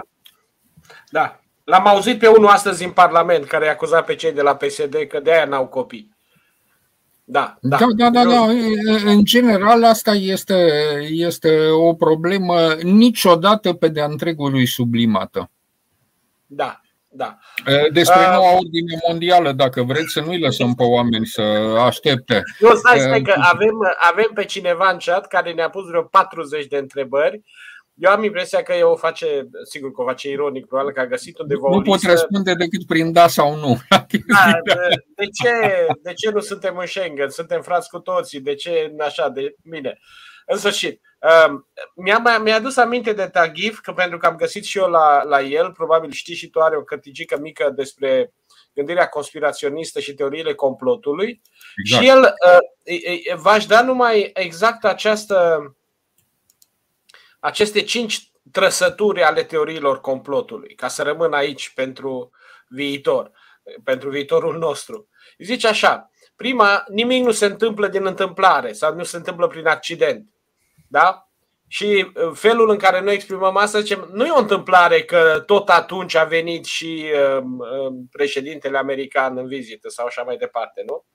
A doua uh, este cea care spune așa, cine e în spate? Tot ceea ce se întâmplă, evident, este rezultatul unor intenții sau voințe ascunse. Lucrurile întotdeauna sunt făcute de cineva. Cineva le-a făcut să fie așa. Și de aceea trebuie să ne întrebăm întotdeauna oare cine e în spatele, de exemplu, cine e în spatele emisiunii noastre de astăzi? Cine ne manipulează? Da? Cine da, ne manipulează ca să. Cine ne plătește? Pardon, cine ne plătește? Șoroș, bună oară. Așa. Uh, totul e legat. La întrebarea, la întrebarea asta eu am uh, un răspuns simplu, dar vizează pe fiecare dintre noi în parte uh, treaba asta. Cine e în spatele nostru? Uite, așa cum se poate vedea, la fiecare dintre noi în spate sunt niște rafturi. Da, bune, cineva aia e în spatele nostru. Cineva întreba în chat dacă tot ce e în spatele tău sunt cărți și a spus că, mă rog, eu am vrut să-i răspund că da, pentru că uh, au funcție de izolare și de antifonare, izolare termică și fonică. De fapt, nu sunt de citit, sunt e un fel de cărămizi din alt material. Cărămizi de, de alea biodegradabile. Așa, a treia caracteristică. Uh, uh, nimic nu e așa cum pare să fie, da? Uh, există mm-hmm. întotdeauna, noi nu vedem decât fața, uh, aparențele lucrurilor, aparențele înșală. Adevărata istorie este întotdeauna istoria secretă. În spatele istoriei este întotdeauna uh, o altă istorie mai adevărată, mai așa. A patra, foarte interesant, totul e legat sau conectat, dar în mod ocult. Când spunem că se leagă, nu, lucrurile, știi, chestia aia cu aia altă, mhm. nu te-ai gândit că, știi, no. Da. Și în sfârșit, a cincea este această judecată care, cum să spun, critică și autocritică, știi? La început nici eu n-am crezut că vaccinurile fac nu știu ce, dar acum trebuie să recunosc că m-am convins. Da? Mm. Iar asta e vorba despre faptul că, și asta a fi fost o întrebare pentru tine, Mihai, și poate că o dezvoltăm, nu știu dacă mai avem timp acum, Ehm, dar cred că ai vorbit despre faptul că tot ceea ce este considerat adevărat trebuie să facă obiectul unei critici, unei examinări critice necruțătoare. Și care conspiraționistul este foarte critic și Cristi știe, dar e critic într-un fel anume, care nu are de-a face cu ceea ce înseamnă spiritul critic, așa cum îl cunoaștem noi în știință sau în filozofie. Da, da, în vreme ce omul, în vreme ce omul de știință, de pildă, este critic la nivelul raționamentului, ca să mă exprim așa, conspiraționistul, în general, este critic la nivelul găselniței Înțelegi? Un om de știință, de pildă, dacă este vorba de, de asasinarea lui Kennedy, va lua toate datele, mărturiile și așa mai departe pe care le are, va încerca să le coroboreze, va încerca să vadă ce se potrivește, ce nu se potrivește, unde se potrivește și așa mai departe. În vreme ce conspiraționistul se duce în vizită la Dallas sau se uită la o fotografie pe internet și vede ceva care numai el a văzut acolo, chestia respectivă, și are explicația dintr-o dată a tot. Nu-l mai da. interesează da. restul. El da. are da. aprins găselnița cu, cu care explică tot. Și e foarte greu să explici, domnule, stai. Nimeni nu spune că ceea ce ai observat tu este irrelevant sau așa. Hai să așezăm lucrurile și să vedem unde putem pune. Nu. Clar, în momentul în care a pescuit găselnița, el are toată structura în cap. Da. Noua ordine da. mondială. Mă tem că îi dezamăgesc pe oamenii care se uită la noi dacă nu spun două vorbe și despre noua ordine mondială. E, asta, da, asta, noua ordine, critica noi ordini mondiale nu e nimic altceva decât un nou nume al antiamericanismului. Formula cu noua ordine mondială a fost folosită pe rând de George Bush tatăl, de Bill Clinton, de George Bush fiul, după sfârșitul războiului rece și ea a fost percepută ca o formă de, cum spun chinezii, hegemonie americană la adresa lumii. Atenție, e foarte interesant faptul că atunci când o folosește Sergei Lavrov, nimeni nu o critică.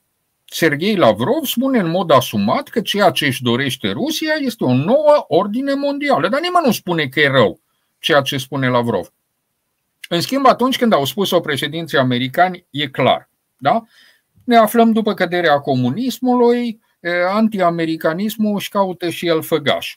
Ce înseamnă noua ordine mondială în perspectiva celor care, care o critică. Mai înainte de toate înseamnă plutocrația, adică puterea banului în America. Da? Unchiul Sam ăla cu Joben și cu două pungi de, de dolari la el.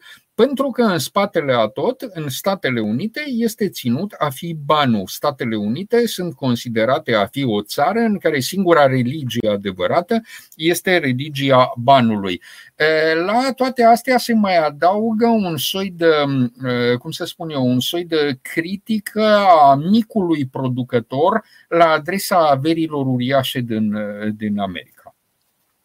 La al doilea nivel se află politicienii. Politicienii sunt considerați a fi niște, niște paiațe care sunt trase de, de sfori de varii interese economice, de lobby-uri, de big pharma, de industria militară, de toate chestiile astea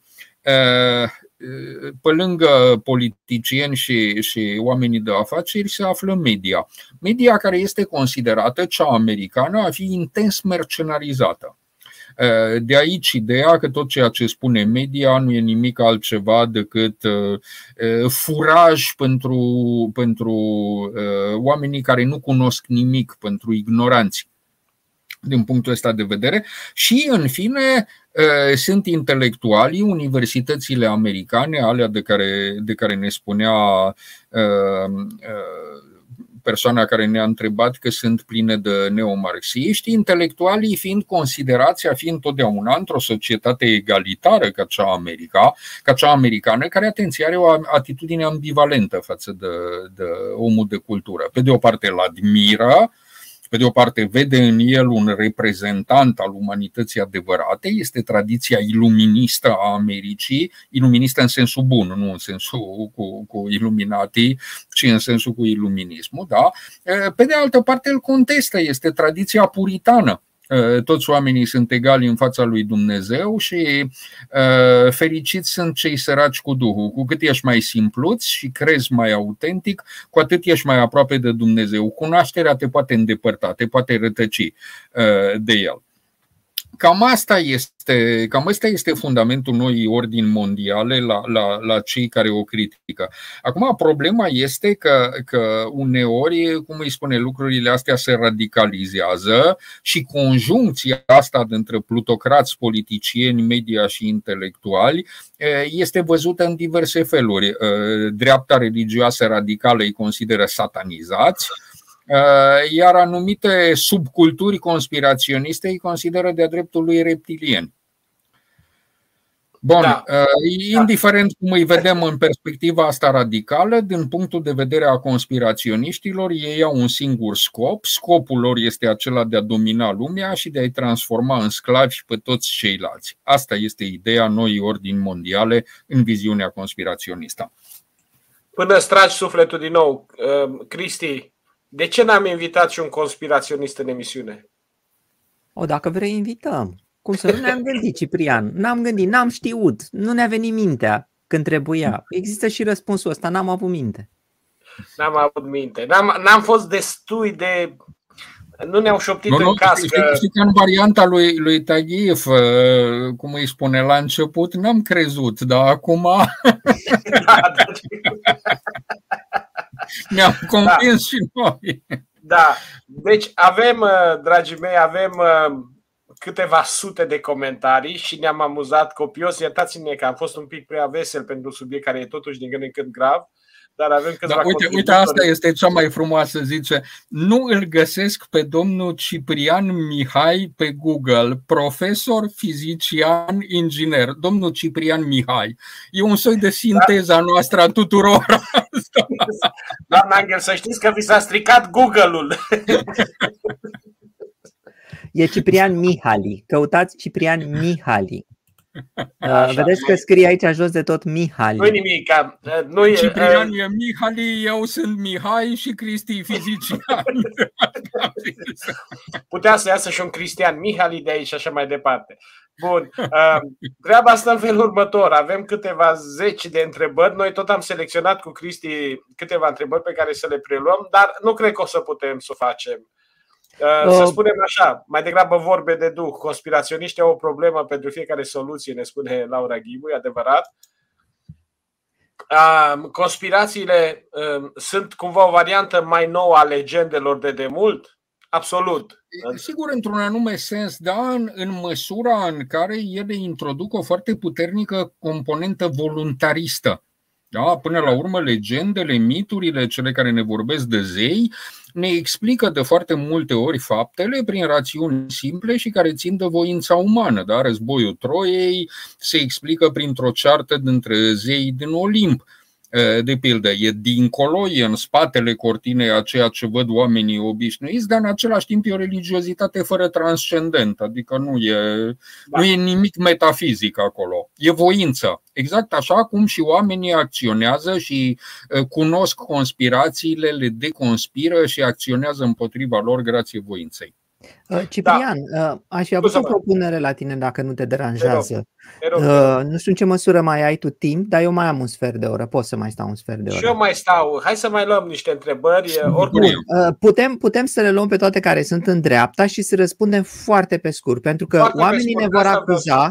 Oamenii vor spune, da. domnule, dar chiar n-ai vrut să răspunzi la chestia respectivă. Nu, și nu, nu, răspundem, răspund eu, răspundem, tu sau Mihai să le spunem oamenilor că am făcut o selecție foarte drastică pentru că sunt sute de comentarii și noi am preluat vreo 30 doar. Da, uh, dar prin astea 30 care sunt, hai să trecem repede și răspundem efectiv trecem pe scurt. Un minut maxim pentru fiecare. Vă prezint me- uh, metaconspirația, conspirația conspirațiilor. Orice teoria conspirației are la bază un adevăr mai mic sau mai mare până acolo când chiar se adeveresc. Asta este definiția conspirației conspirațiilor. Așa. Și, evident, și îndemnul care vine cu asta, lăsați o baltă și salvați-vă dacă mai puteți. Asta este exact cum să evităm apocalipsa. Ceea ce numiți știință e folosită împotriva oamenilor. Paradox este că cei mai pregătiți sunt manipulați ceva mai lejer. Bun. Exact deci, ce spuneam, anti-intelectualismul. Clar. Ne ajută, ne ajută așa.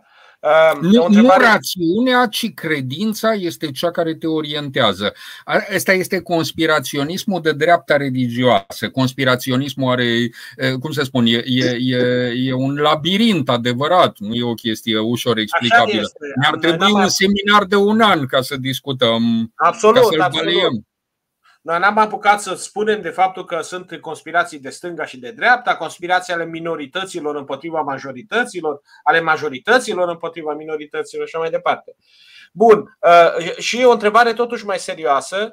Uh, viteza cu care circulă informația a făcut ca teoriile conspirației să capete putere. Credeți că va trebui să renunțăm la o parte din libertățile noastre pentru a putea controla efectul acestor teorii? Nu, nu cred acest lucru. Cred că, cum îi spune, dimensiunea antisistem a conspiraționismului, care e foarte puternică la ora actuală, la un moment dat se va epuiza. La ora actuală e foarte puternică, e perfect adevărat. Am spus lucrul ăsta și o să o, să o spun aici foarte pe scurt da, să fac genealogia asta, la nivelul anilor 60-70 aveam faimoasa contracultură cu muzica, filmele americane, tot ce știm, care era caracterizată prin militantism politic. Era extrem de activă treaba respectivă. După aia a venit postmodernismul anilor 80-90, care a pus accentul pe transformarea individuală și transformarea culturală care era sincretică, care miza pe esoterisme și așa mai departe, dar era mult mai puțin implicat politic decât ceea ce fusese în anii 60-70.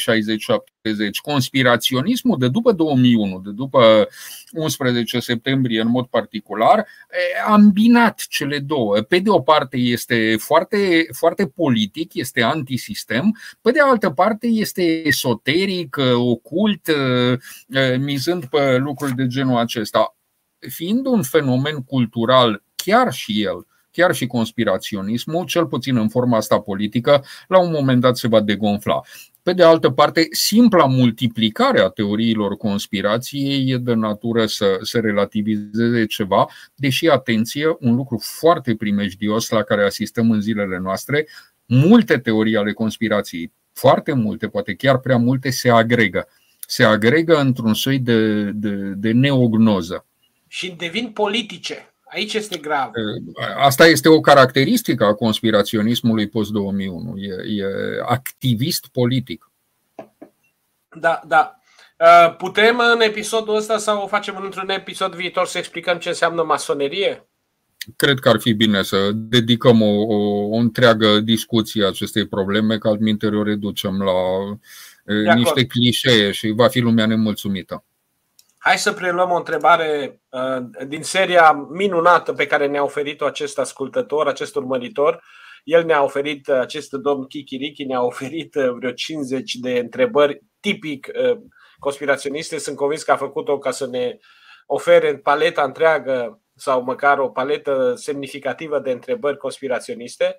Bill Gates a spus clar că suntem prea mulți pe planetă. Cum să ne lăsăm vaccinați de astfel de oameni?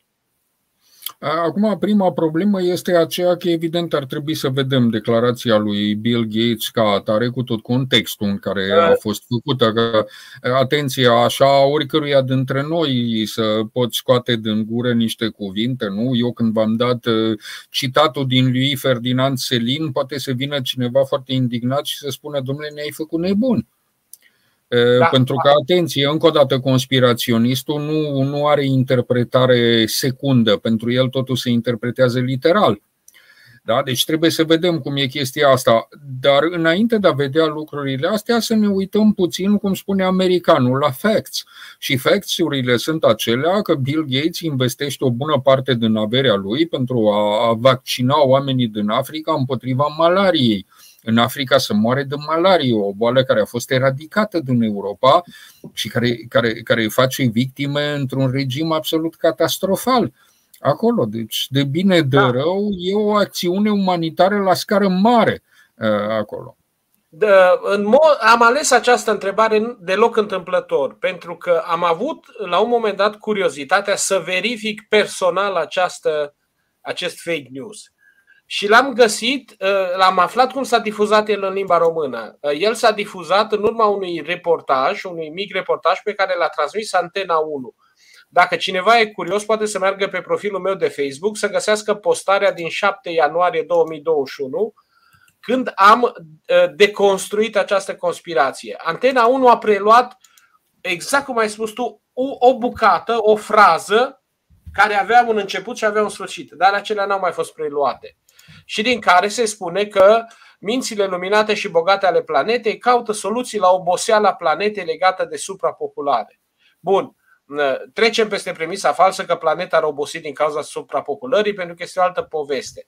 Dar um, uh, subtitlul Bogații vre, vor să fie mai puțin se difuzează trei propoziții dintr-un discurs în care Bill Gates spune că în 2050 vom ajunge la 9 miliarde dar dacă vom face o treabă bună cu vaccinurile, cu serviciile medicare și cu serviciile de sănătate reproductivă, am putea să ajungem să reducem acest număr cu 10-15%.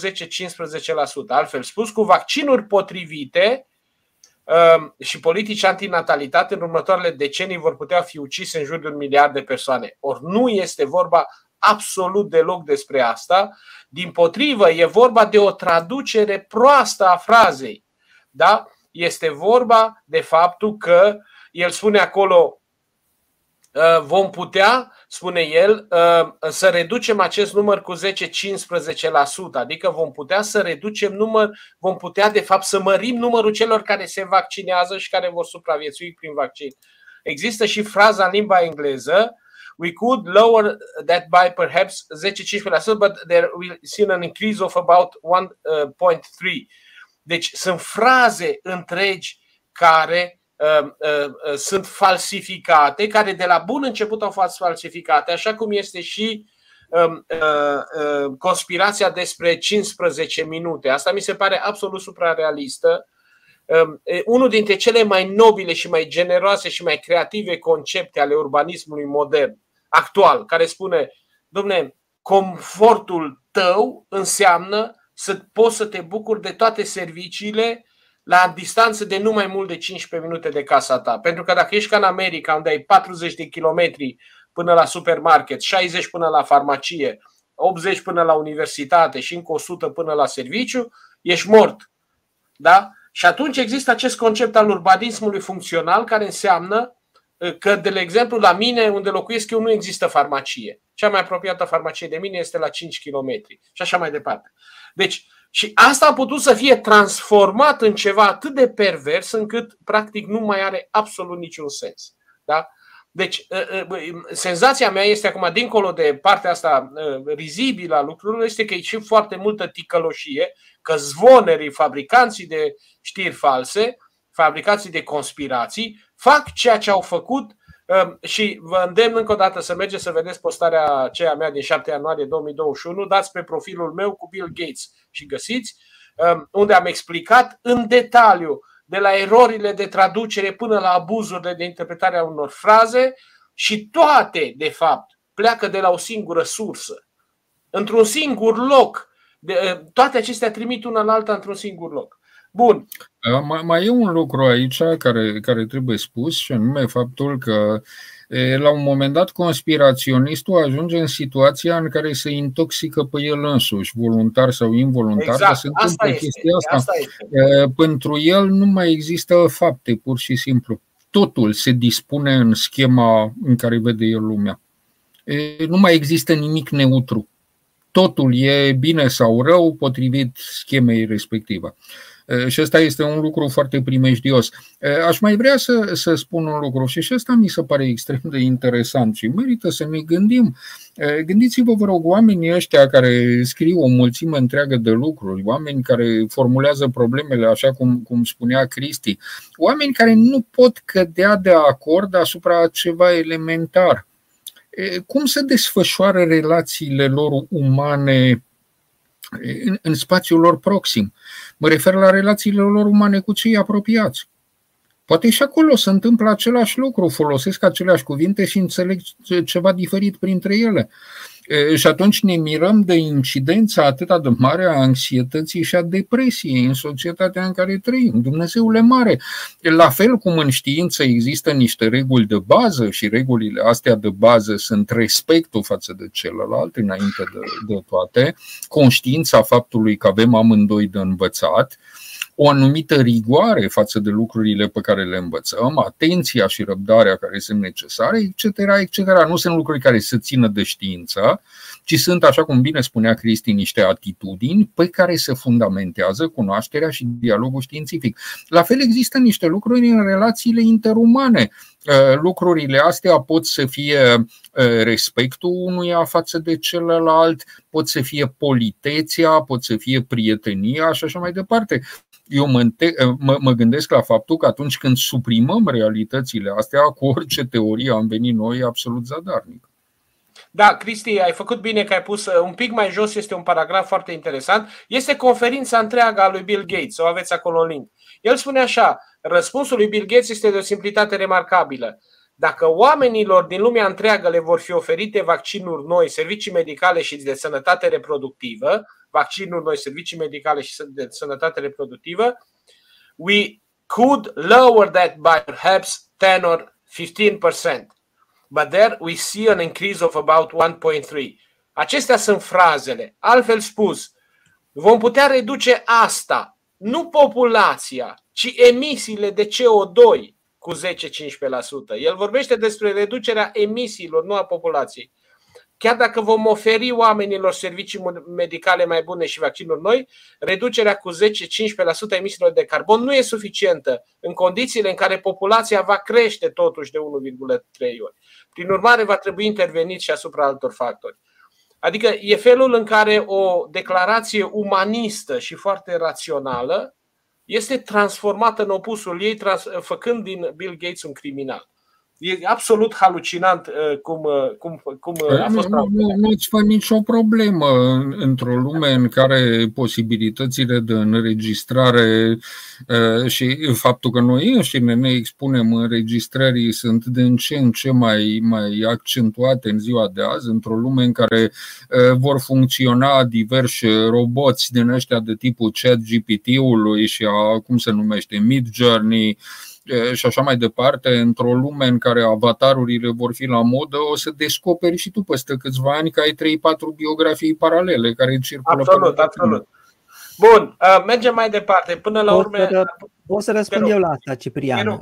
O reacție la necunoscut, o reacție de a pune ordine într-o lume imprevizibilă, ostilă, Cred că aici este una dintre probleme. Fizica spune foarte clar, Universul nu pare că îi pasă de noi, poate să ne trimită un asteroid, poate să ne trimită un vaccin, nu suntem așa de importanți în lume, precum am vrea noi să credem. Da? Deci, ăsta este răspunsul pe care eu l-aș da trăim în necunoscut și știința ne, ne dă niște instrumente cu care să ne apărăm împotriva unor lucruri care ni s-au întâmplat de milioane de ani, sute de mii de ani am avut peste noi boli și întâmplări și așa mai departe. Și acum avem o metodă să ne apărăm. Dar da, lumea este, universul ăsta este imprevizibil, este adeseori ostil față de noi. Asta este, în universul ăsta trăim. Da, e o frază, e, e Um, un paragraf pe care uh, Mihail știe din știința voioasă a lui uh, uh, Nietzsche, în care spune să ne ferim, să ne ferim, să atribuim naturii și cosmosului calități umane. Natura nu e nici frumoasă, nici urâtă, nici prietenoasă, nici ostilă, nici sălbatică, nici intimă, nici... Toate astea sunt proiecții pe care le facem noi și pe care le-am făcut dintotdeauna.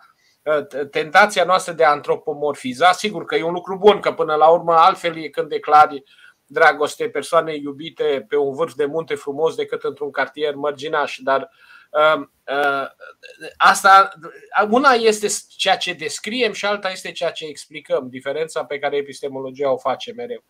Așa. Uh, când nu știi cum funcționează mai nimic în lumea asta, atunci totul devine o conspirație. Destul de trist să te pui în mintea unui conspiraționist care ajunge să atribuie o intenție malefică în spatele tuturor mișcărilor din cultura noastră. Da, încercăm să înțelegem cum funcționează lucrurile astea. Trebuie să o facem. Trebuie să o facem, pentru că lucrurile astea sunt foarte răspândite între noi și constatăm că e foarte greu să scoți oamenii, să-i deșurubezi din, din, din, din ce sau din structura în care s-au, s-au băgat. Da? Și, uh, și, și faptul de a ne recunoaște, cum să spun eu, precaritatea cunoștințelor individuale, pentru că înainte de toate de asta avem nevoie de știință. Știința este un mare edificiu comun pe care ne putem sprijini, de a ne recunoaște perplexitatea, de a ne recunoaște fragilitățile umane. Lucrurile astea nu au nimic catastrofic, ca să zic așa, lucrurile astea pot să ne lege pe viață. Uh, pot să constituie premisa prieteniilor autentice. Nu, nu, nu văd de ce ar trebui să uh, apărem în public ca având în fiecare buzunar câte o teorie perfectă asupra universului, societății și mai știu eu ce. La asta zice da. eu, Ciprian, care considerați că este limita dintre naivitate și conspirație. Naivitate înseamnă ca să nu știi, nu știu, sunt naiv, nu știu, da? Conspirație este să nu știi și să, pretinzi, să pretinzi că știi. Naivul acceptă că nu știe, conspiraționistul știe că știe. Exact. Da, de fapt nu știe. Sau nu-i pasă că nu știe. Există da, da, da. teorii pe care, despre care o să discutăm, poate Cristi la un moment dat, uh, ignoranța voluntară. Uh, Auzi, vis-a-vis de chestia asta, ți-aduce aminte formula celebră a lui Alain Besançon cu Lenin, nu? Lenin credea că știe, nu știa că crede. credea că știe. Da, da. Uh, da, hai să ne mai și abuzăm. Unul dintre autorii cărții a și scris la un moment dat, pur și simplu nu poți inventa o teorie conspirațională atât de ridicolă încât să nu fie undeva niște oameni care o cred deja. Foarte, foarte bună uh, această vorbă. Uh, ce ne facem uh, uh, cu cei din cercurile intelectuale care sunt prinși de un iz conspiraționist? Mă amintesc că până și domnul Maci a răspuns lui Sever Voinescu în un articol pe dilema în această privință.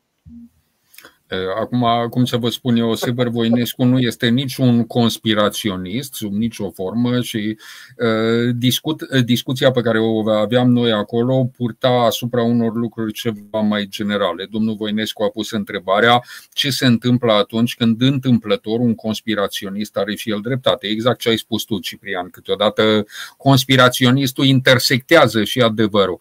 Și ceea ce am răspuns eu acolo este faptul că un conspiraționist nu are niciodată dreptate dreptate, în sensul în care chiar dacă punctual el cade pe un adevăr, adevărul ăla este prins într-un edificiu conceptual pentru el.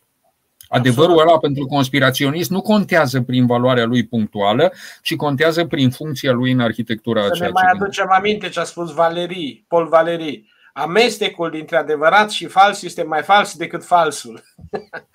da. Ehm, ia și aici avem o doamnă care ne tot contrazice de la bun început. Um, dar, dar vorbiți, dar vorbiți de ei, de parcă dumneavoastră sunteți superior cui?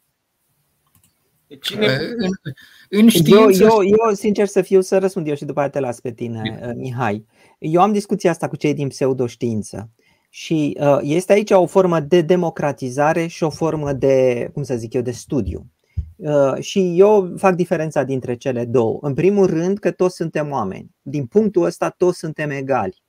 Fiecare are dreptul la opinie personală, să fim toți sănătoși, că trăim pe pământul ăsta, nu știm de unde venim, nu știm unde ne ducem, cum spunea bunica mea. Deci asta este dimensiunea orizontală a problemei. Suntem cu toți oamenii. Da? Deci nu este vorba niciun fel de superioritate la sensul absolut. Dar există o axă care este cea a studiilor. Eu am făcut o facultate de fizică, de fapt am făcut și o facultate de electrotehnică, am și un doctorat în fizică și atunci când vorbesc despre fizică, vorbesc în modul în care eu am studiat-o. Da? Și mă aștept că atunci când eu vorbesc despre fizică și stau de vorbă cu un conspiraționist în teoria pământului plat și așa mai departe și are drept să spună și el, vorbim ca doi prieteni, nu e niciun fel de problemă, mă aștept ca cel care se uită să spună, da, mă, numai puțin, dar ăla a făcut facultate de fizică, ăla nu. Ăla are doctorat în fizică, ăla nu. Adică este acolo o diferență, dar nu ține de superioritate. Ține pur și simplu de expertiză tehnică, să spun așa.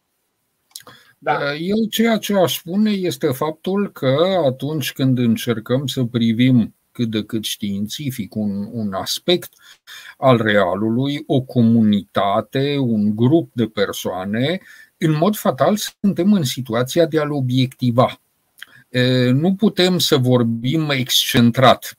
Nu știm exact despre ce vorbim. Dacă ne-am întâlnit ai spus că nu știm exact despre ce vorbim, bănuiesc că am fi total neinteresanți.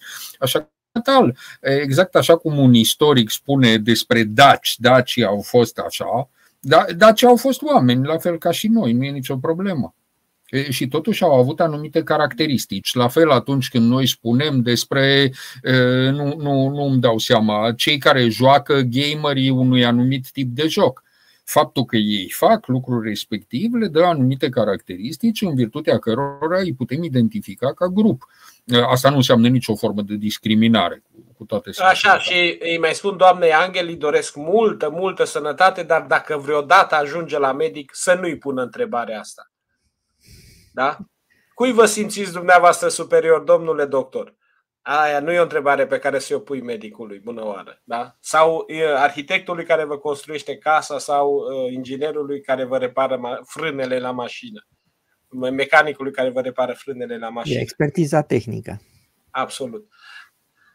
Domnul Cătălin Dantes, Dantes, cred. Totuși, cum am putea explica Uh, modul în care un om ajunge să fie uh, conspiraționist și care este relația dintre conspirație și manipulare. Răspundem doar la, prima, la a doua parte, că pe prima am cam tratat-o, da? Uh, mai mult sau mai, mai puțin, conspiraționiștii se mișcă în, în anumite medii în care se hrănesc cu un anumit tip de informație care în principiu îi confirmă în permanență. Fie îi confirmă, fie îi indignează. Asta pune iarăși o problemă serioasă în ceea ce îl privește pe, conspira- pe conspiraționist. Dacă el e capabil să citească ceva. Da.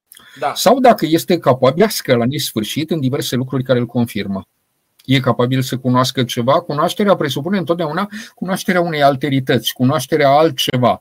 În raportul de cunoaștere nu se modifică doar ceea ce cunoști, în sensul în care cunoști mai în adâncime, ci te modifici și tu. Conspiraționistul, fiind, așa cum spuneam la început, solid ca un bloc, e capabil să cunoască ceva sau el se reflectă narcisist peste tot într-o cunoaștere absolută care are o valoare pur soteriologică. Uh, valoarea asta ar trebui să ne mântuie pe toți, dar noi suntem, din păcate, în situația în care nu înțelegem urgența acestei nevoi de mântuire. Care sunt extremele unui conspiraționist? Din punct de vedere istoric, ce cazuri extreme au existat? Uh, uite, mie mi se pare că pământul plat este o extremă.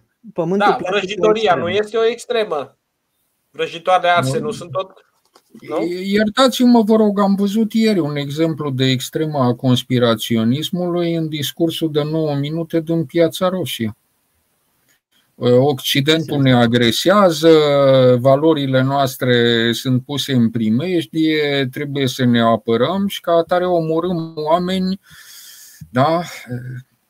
Vă aduceți aminte poezia lui Alexander Galici, celebru poet dizident din vremea comunismului, care spunea Tovarăș, patria ne e în primejdie pentru că tancurile sunt afară. da.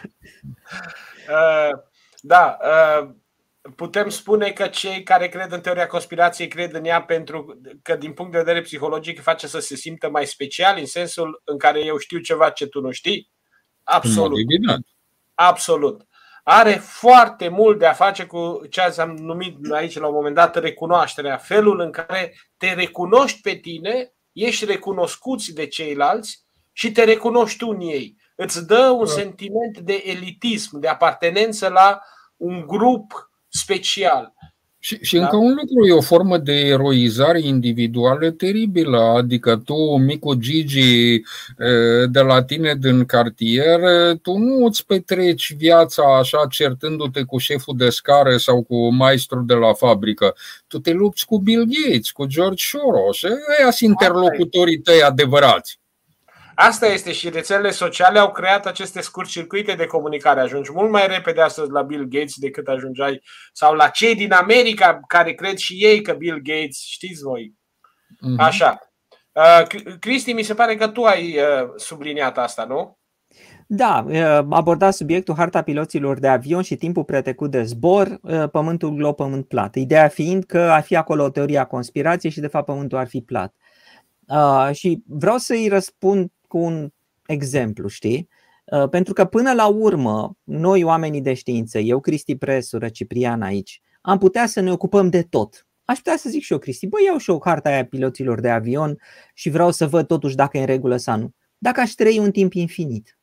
Da, am o viață, am și un serviciu, am și familie, nu pot să-mi dau timpul. Și atunci, eu ce spun așa, uite, pixul ăsta cade, da? Căderea acestui pix în aer a fost studiată de mii de fizicieni înaintea mea. Și mi-au descris-o foarte frumos în ecuații.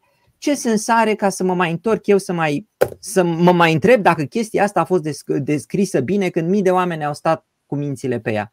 La fel și aici, cu harta piloților de avion. Sunt mii de piloți de avion care conduc avioane și nu există unul sau poate există unul sau doi care să zică domnule, o fi o problemă cu distanțele pe nu știu unde. Dar în rest, comunitatea piloților de avion e toată în acord, 99,99% pământul este glob. Și atunci eu, Cristi Presură, de ce să abordez subiectul ăsta? De ce să mai pierd timp cu chestia asta? Dacă aș fi avut un timp infinit, da. Da, așa, hai să discutăm despre alte lucruri, că n-am timp. Hai să discutăm despre colegul care ne lipsește astăzi, domnul Mănăstireanu, cu care a făcut împreună o emisiune. Este conspiraționismul o formă de fundamentalism, mai mult sau mai puțin religios, care exacerbează certitudinile în detrimentul îndoielii și al dilemei? Da, categoric. O, o anumită formă conspiraționism. Încă o dată, uh, conspiraționismul este, este foarte plural, dar există și acest uh, uh, conspiraționism care se inspiră sau se, se trage într-un anume fel din fundamentalism și care la rândul lui devine mai fundamentalist decât, decât fundamentaliștii propriu-ziși. Și, într-adevăr, asta este ceea ce face. Scoate în față niște certitudini pe care le hipostaziază și tot ceea ce presupune dimensiunea interioară a credinței, problematizarea omului asupra lui însuși, rămâne în suspensie. De ce? Datorită faptului că el, că, că el devine un activist doar în exterior, devine un luptător doar în afară. În numele unor certitudini fixe, pe care nu își mai pune problema de a, le, de a le transforma în carne, ca să zic așa, în, în, în experiența lui de viață. Uh, și mă bucur că ne întâlnim și în felul acesta cu, cu domnul Mănăstireanu, pe care îl salut. Da, o să trecem peste restul glumelor. Unele dintre uh, aceste teorii conspiraționiste pot fi sugerate și de mass media. Absolut, mass media este principalul instrument de intensificare, de creștere a vitezei și de răspândire a teoriilor conspirației. Mass media și la baza ei undeva zvonul, nu? Noi care am făcut filozofie ne aducem aminte că una din formele de decădere din autenticitate pe care le expune Heidegger, nu? Se numește curiozitatea avea ceva, o ciudățenie, o chestie care este extrem de speculată de către media, nu?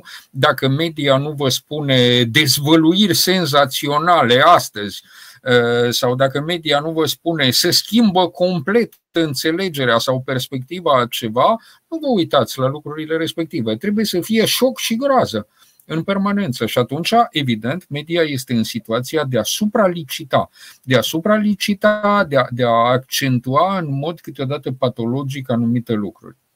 Și după aia, evident, se creează coerențe de discurs în mod fatal. Există o, are o legătură între intensitatea curentelor conspiraționiste cu intențiile vecinilor estici? În, în condițiile în care orice teoria conspirației are un rol de destabilizare, da, Absolut.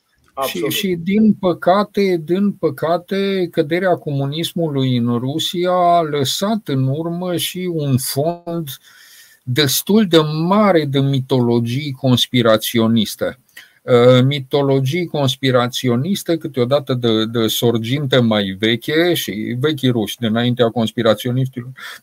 Protocoalele înțelepților Sionului acolo au fost create în ultimă instanță toate teoriile astea ale autocrației pure, toate teoriile slavofiliei, până la cea de-a treia Roma lui Filotei din Pskov.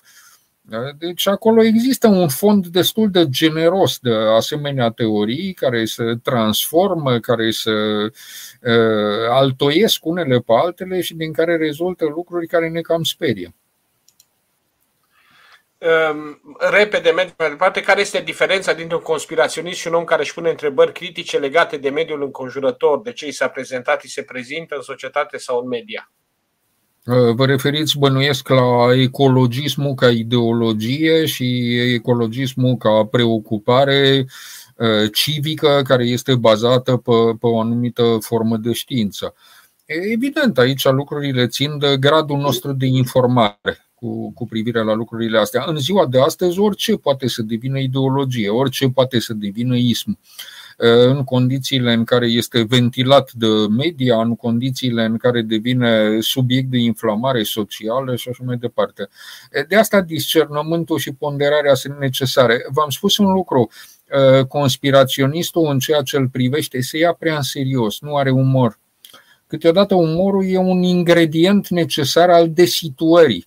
Uh, față de lucruri în care cu toții suntem tentați să fim prinși, pentru că, așa cum spunea foarte bine Cristi mai devreme, niciunul dintre noi nu știe tot.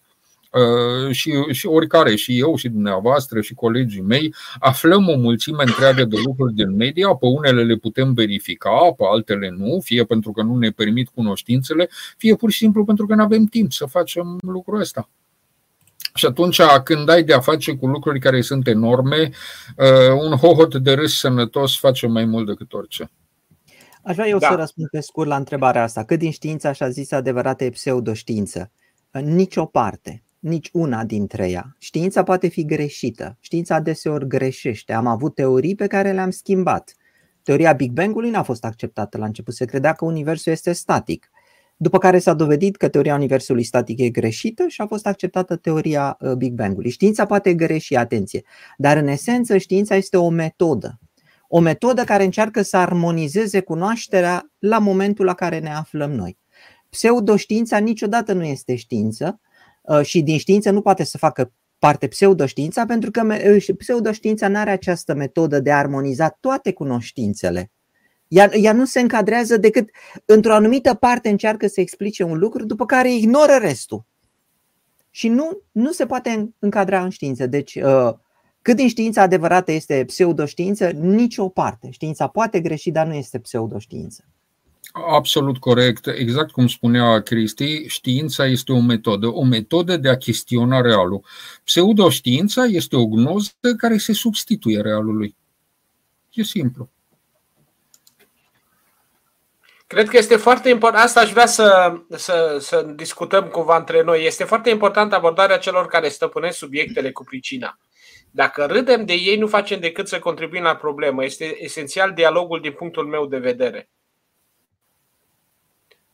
Corect, absolut corect, sunt perfect de acord cu dumneavoastră și faptul că, că la noi există câteva inițiative într-o totului lăudabile, fie de a traduce și de a publica lucrări în care este vorba de, de lucrurile astea. Mă gândesc de pildă la, cum îi spune, la, la cartea lui Michael Shermer, De ce cred oamenii în bazaconii, care este o lucrare absolut extraordinară.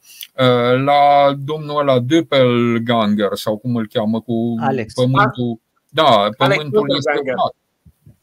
Așa, la chestia pe care a făcut-o Cătălin Borangic cu Dacia peste Daci călcând.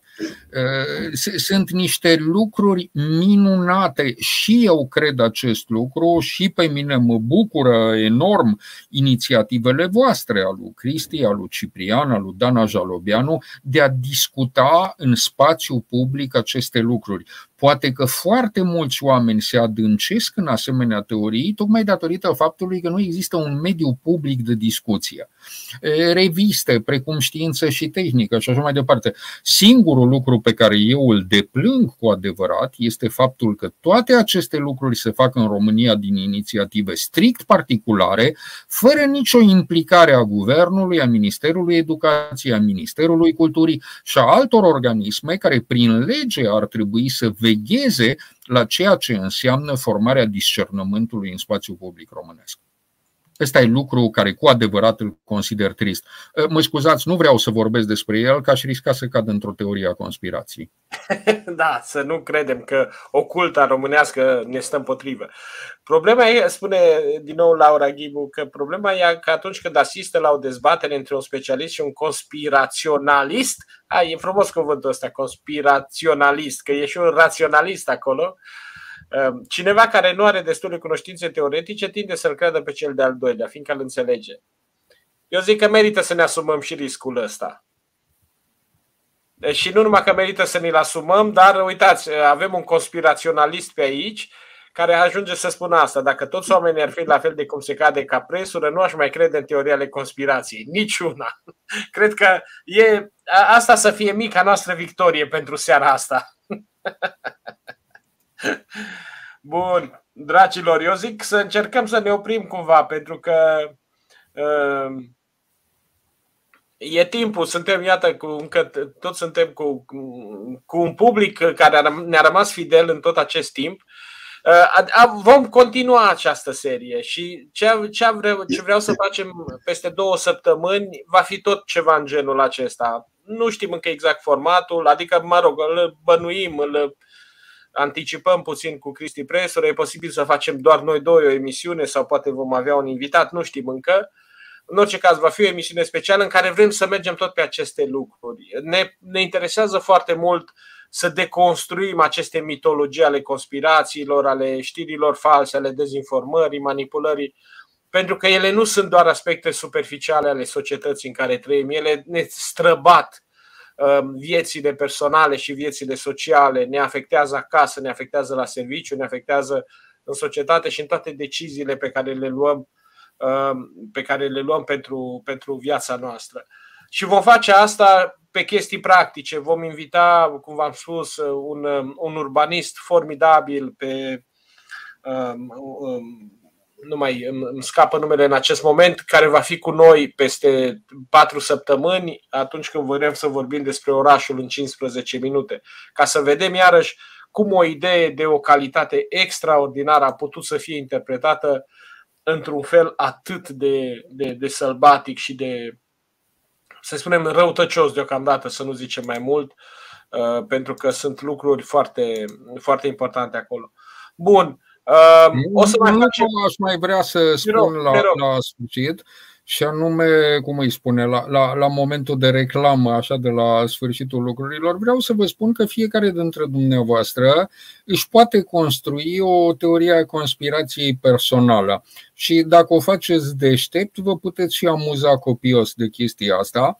Ca să o faceți, aveți în limba română trei ghiduri care sunt foarte bune. E vorba de trei romane ale scriitorului italian Umberto Eco, care se cheamă Pendulul lui Foucault, Cimitirul din Praga și numărul 0.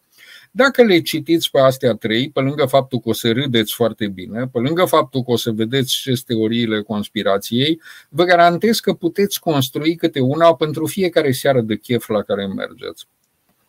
De altfel, dăm voie să spun, ca să terminăm totuși pe o notă pozitivă, am organizat un seminar despre teoriile conspirației la care l-am avut invitat pe uh, bunul nostru prieten, celebrul Răzvan Cherecheș. Și el a împărțit grup, el a împărțit studenții în patru grupuri, în patru colțuri ale anfiteatrului și a pus să creeze câte o teorie a conspirației. Așa. Nu despre asta e vorba. Studenții au făcut o chestie extraordinară, au construit-o repede. Dar s-a întâmplat ceva neașteptat și care a fost fabulos. Um, uh, o studentă a întârziat, a venit cu întârziere după vreo 30 de minute la curs și când a intrat în sala de clasă, i s-a spus rămâi la catedră. Și uh, acum spune tu ce ai de zis. Și studenții își prezentau teoriile. Și la un moment dat studenta a exclamat, a spus, pe bune? Voi vorbiți serios? Deci, altfel spus, s-a putut crea o teorie a conspirației într-o jumătate de oră. Era vorba despre faptul că trebuie să bem apă minerală, că știți, sunt niște interese și cu nu știu ce. Mă rog, ce au, cre- ce au creat foarte bine studenții. Poate că la un moment dat îl vom invita uh, în emisiune pe, pe, pe, pe Răzvan Cherecheș, care este un, un tip adorabil și vom vorbi despre asta.